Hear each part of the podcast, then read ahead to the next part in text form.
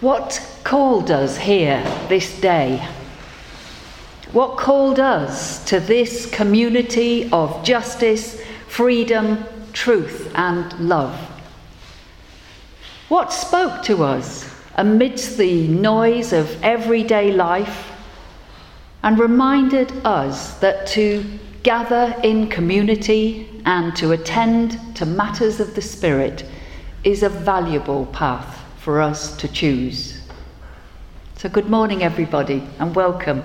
Welcome to Essex Church and to worship with Kensington Unitarians on this misty spring morning.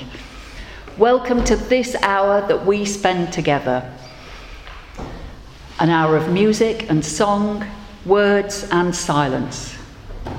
I think of this as a time to reconnect. We reconnect with one another but we also have chance to reconnect with something within ourselves, be this our own wise voice or our sense of that which is divine.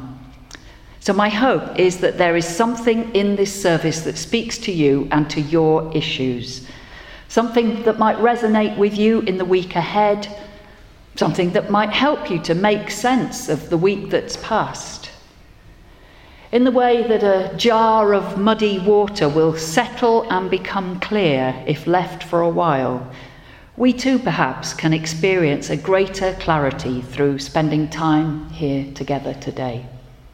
So I invite you to take a moment, take a conscious breath perhaps, and when breathing out, have a sense of letting go of anything that might stop you from being fully here in this present moment. And let's breathe in a sense of peace and connectedness. And as this chalice flame, this symbol of our worldwide progressive religious community, as it burns brightly, so may we find a path of love that shines for us and shows us the next steps in creating a world of peace a peace that can begin within each and every one of our hearts. Just have a, a short reading now. Um, and in this short piece, Unitarian Universalist minister Robert Walsh, he plays with the idea of what have we done to deserve this? He thinks of Johann Sebastian Bach's music. He thinks of spring flowers and lovers and he sees them all as unearned gifts in life, gifts that really we never deserved, but we can appreciate and be grateful for. And I wonder what unearned gifts in life you might be appreciating at the moment. Here's what he wrote I heard the second Brandenburg Concerto, played in honour of Bach's 300th birthday, and I was swept away. I remembered a story about the people who send messages into outer space. Someone suggested sending a piece by Bach. The reply was, well, that would be bragging. Some say, some say we get what we deserve in life, but I don't believe it. We certainly don't deserve Bach. What have I done to deserve the second Brandenburg Concerto? I haven't been kind enough. I have not done enough justice. I have not loved my neighbour or myself sufficiently. I have not praised God enough to earn a gift like this. So, life is a gift we have not earned and for which we cannot pay. There is no necessity that there be a universe, no inevitability about a world moving towards life and then self consciousness. There might have been nothing at all. Since we have not earned Bach, or crocuses or lovers. The best we can do is express our gratitude for the undeserved gifts and do our share of the work of creation. Word by Robert Walsh. And um, I'm going to use those words to bring us now into a time of prayer and reflection. Given the troubles of our world, I thought we should be praying for peace.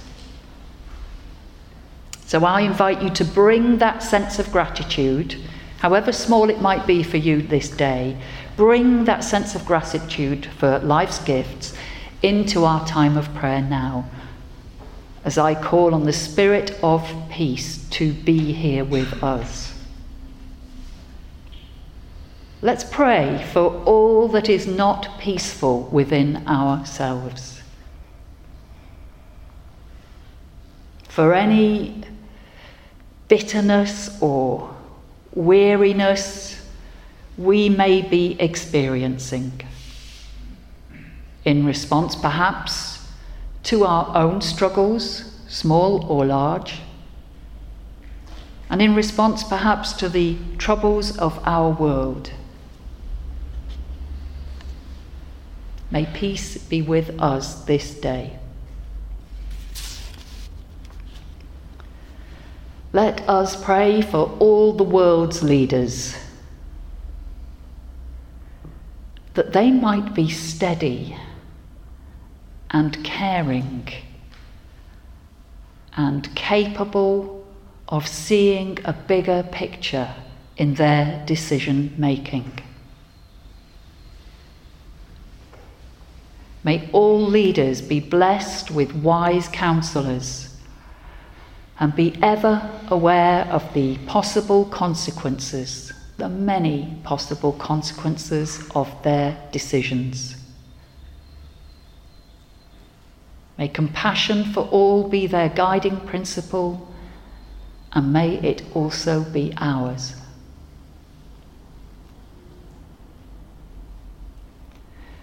May all who hold power dedicate themselves to be builders of the human community rather than its destroyers.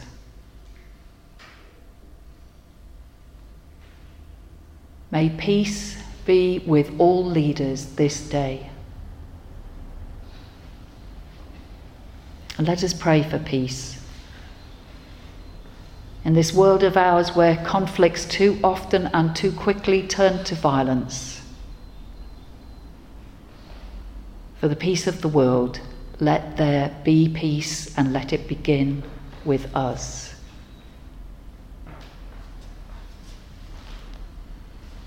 And in a few moments of shared silence now, let us entrust our prayers and concerns to the Great Spirit of life.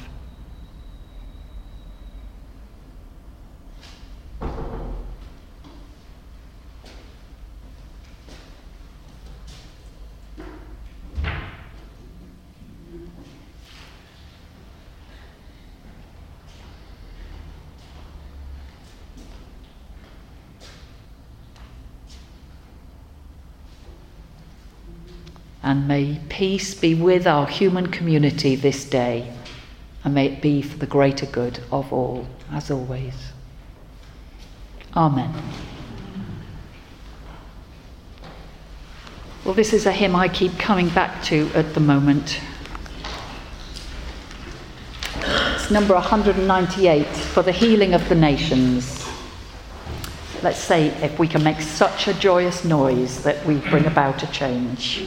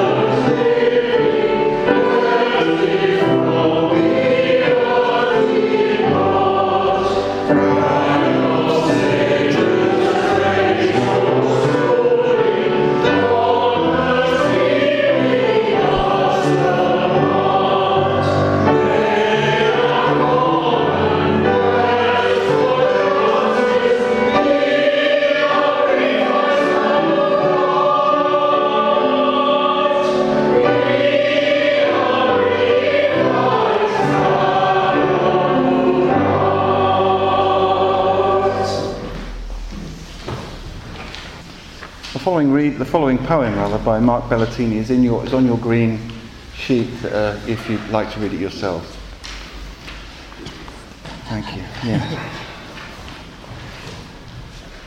It's called Let's Set It All Down by Mark Belletini. Let's set it all down, you and me. The disappointments, little and large, the frustrations. Let's open our fists and drop them. The useless waiting, the obsession with what we cannot have, the focus on foolish things the pinwheeling worry which wears us out, the fretting. Let's throw them down. The comparisons of ourselves with others, the competition, as if domination was the best name we could give to God. The cynical assumptions, the unspoken, shelved anger. Let's toss them the inarticulate suspicions, the self doubt, the preemptive self hatred, the numbing bouts of self pity. Let's sink them all like stones, like stones in the pool of this gift of silence. Let's drop them like hot rocks into the cool silence, and when they're gone, let's lay back gently and float float on the calm surface of the silence. Let's be supported in this still cradle of the world, newborn, ready for anything.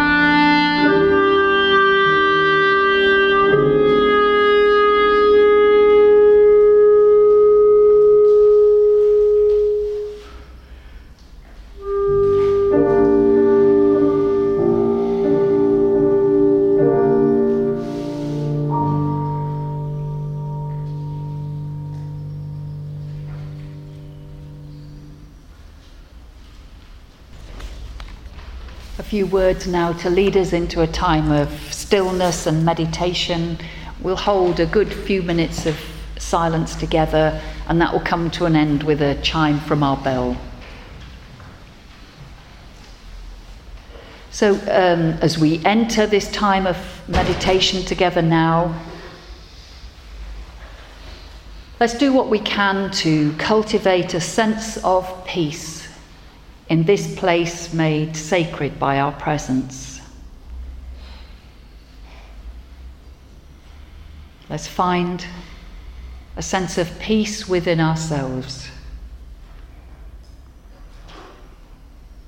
in our hearts, in our minds, and in our bodies as best we can this day. And as we perhaps soften our gaze or close our eyes and turn our attention inwards, aware of the sounds outside on the busy streets, aware of the sounds inside this room, yet with our attention focused inwards, aware of our breathing, aware of our feet resting on the ground aware of the chair on which we sit. And if you wish, I ask you to imagine that deep within each and every one of us is a central point where all is still and calm. Whatever is happening elsewhere, there is a place of inner peace within us.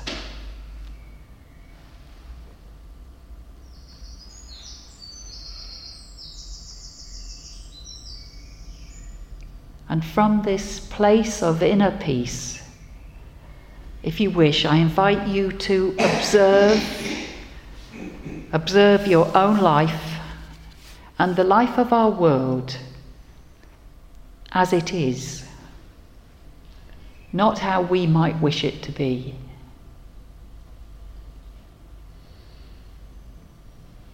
Let us, if this feels right for us this day, face life's joys and difficulties with a calm sense that, ah, yes, this is how it is.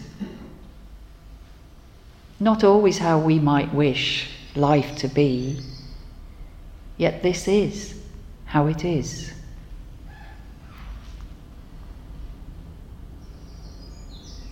Let's sit together now in companionable stillness for a few minutes.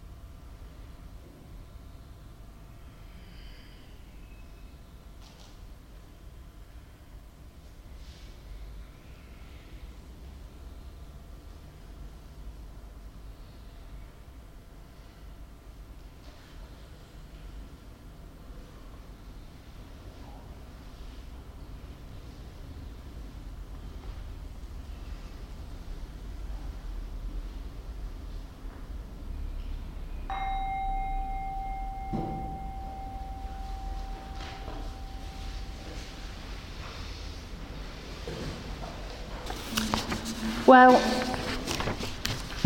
I don't know about you, but I am sorry for all our podcast listeners today. Well, not all that sorry. Because do you know what? They're probably having a lie in this morning and will be listening to this service at some future time, sitting in a comfy chair with their feet up, probably eating a slice of cake or other pudding like treat. They've not had to suffer like the rest of us, getting up early, struggling to arrive at church on time. But I am just a bit sorry for the podcast listeners because they don't have in front of them what we have in front of us. And I didn't check with Jane. Do we all have the same something in front of us this morning? Podcast listeners, what we have in front of us this morning is a picture of a glorious but very Notting Hill looking pudding on the front of our order of service. Because you're not here, I'm going to describe it. It is, of course, in a jam jar because that's what puddings come in these days. And it's got layers of rainbow coloured fruits uh, covered with squirty cream, which isn't that tasty or healthy, really, is it? It is sort of the kind of pudding that used to cause problems in my family when we were young. Actually, the biggest problems used to come from blancmanges and jellies and cakes. Actually, I am. I'm the middle child of five. I expect I've told you that before. It's been the cause of quite a bit of suffering in my existence. As the middle child of a family of five children, I know how unfair life can be, especially when it comes to the cutting of cakes or the serving out of favourite puddings, or shall we say, desserts. The question is is my share of this pudding as big as everyone else's? That is a question that has shaped my life. So I wonder what your version of this is because I think most of us have it in one form or another. How has life's unfairness affected you? In teenage years or adult life, have you found at times yourself asking the question, What have I done to deserve this? Whatever this might be. Now, over the years, I've come to see this line of inquiry as a very important philosophical and theological issue. It's one that I reckon we all do well to think about from time to time. It's an exploration that I reckon can assist us in clambering out of a very human quagmire. It's a symbolic muddy pool that life can knock us into from time to time. Is it a pond you've ever found yourself stuck in? My version goes like this Something horrid happens to me. I don't like it. I know it's not fair that this has happened to me. Why me and not somebody else? And if I'm not careful, I get stuck. I get stuck in complaints. I get stuck in feeling miserable. I get stuck in thinking I am being treated worse than other people. It's a circular thinking that gets me nowhere. So I've always been grateful to the friend who passed on to me a, a, piece written by George Bernard Shaw. And in case it might be useful for you at the moment, we put it on the, uh, the green hymn sheet for you. It, it's from a piece that I've always called a splendid torch, and it has this line This is the true joy in life. The being used for a purpose recognized by yourself as a mighty one. The being a force of nature instead of a feverish, selfish little clod of ailments and grievances, complaining that the world will not devote itself to making you happy. Now, that particular description, the feverish, selfish little clod of ailments and grievances, complaining that the world will not devote itself to making me happy, that has been making me laugh, a little ruefully perhaps, for many years now. If you're interested in this topic of life's injustices, I recommend a book by Rabbi Harold Kushner to you, and I suspect some of you will have come across it. It's called Why Do Bad Things Happen to Good People? Rabbi Kushner, like many people, had been brought up to view God as a firm but ultimately kind father figure, a good parent who would care for those who lived good lives. Now, the Hebrew scriptures, as, as do many others, have, have many examples of this kind of belief. Listen to these words from the prophet Isaiah Tell the righteous, it shall be well with them, for they shall eat the fruits of their deeds. Woe to the wicked! It shall be ill with them, for what his hands have done shall be done to him. But you know, even in Isaiah's day, people knew that the sun shone on the righteous and the unrighteous alike, that good things happen to bad people and bad things happen to good people. Rabbi Kushner's faith was really tested when his son Aaron was diagnosed with an incurable condition called progeria, which means rapid aging. By the time Aaron was 10, he was physiologically in his 60s. He never grew beyond the height of an average three year old, and he died, aged 14, after a physically very tough, short life. In his book, Kushner explores his own understanding of suffering, and he considers his own theology, his sense of a loving God that has no power to avoid our suffering, suffering which stems from bad luck or bad people or natural laws that we cannot always comprehend. Kushner learns through his son's suffering that if we move beyond the question, why has this happened to us? We can ask instead, how can we make something worthwhile even out of the most terrible of life circumstances? Protestant theologian Frederick Buechner, in his book about grace, writes that the and I've, I've put this on the order of service sheet as well. The grace of God means something like this Here is your life. You might never have been, but you are because the party wouldn't have been complete without you. Here is the world. Beautiful and terrible things will happen.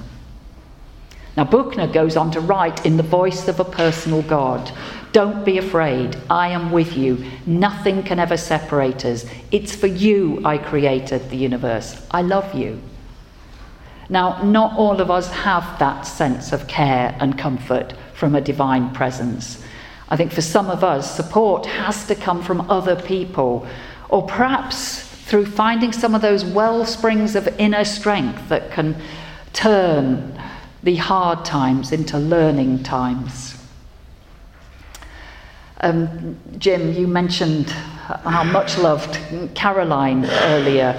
Um, Caroline Blair, some of you know, was our chair and uh, treasurer in this congregation. Uh, she died far too young in 2015, and she wrote about suffering in this um, collection of our own writings, Kindred Pilgrim Souls. If you haven't got a copy of this, there's a copy in the library. I think we even have copies to sell or give away, even, haven't we? It's really worth reading. And these words of Caroline's have stayed with me.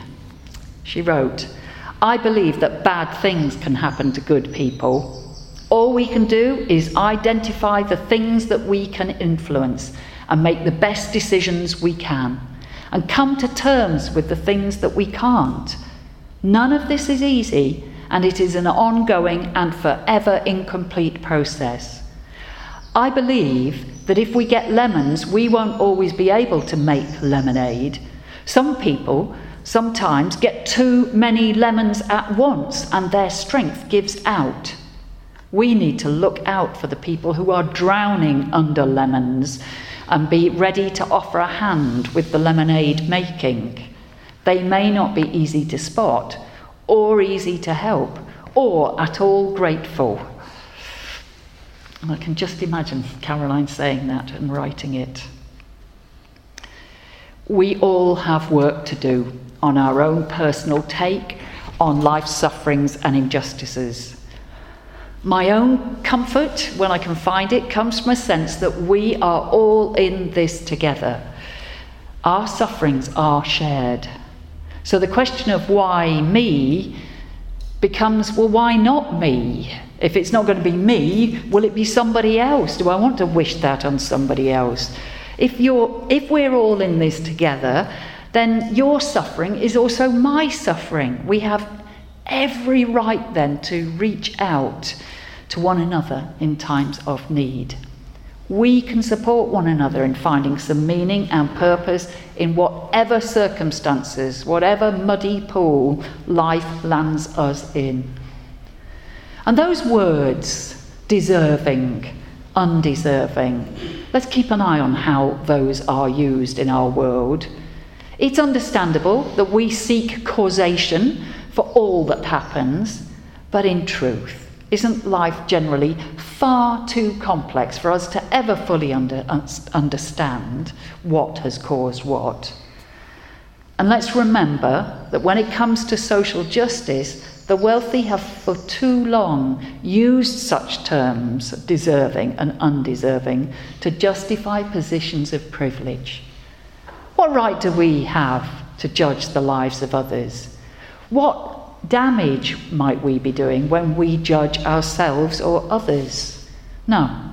Let's instead put our energies into creating a world of greater opportunity for all, a world of kindness and compassion, where we support one another in dealing with the puddings that life has served up for us. Be our slices large or small, be the pudding tasty or just a tad bit disappointing as puddings sometimes can be. Amen. And so, in the week ahead, let us know that the world is how it is. We may not be able to do much to right its wrongs, but let us stand together for what is right and just and true. Let us care for one another and share one another's burdens, and may love indeed sustain us in all that we do. Amen.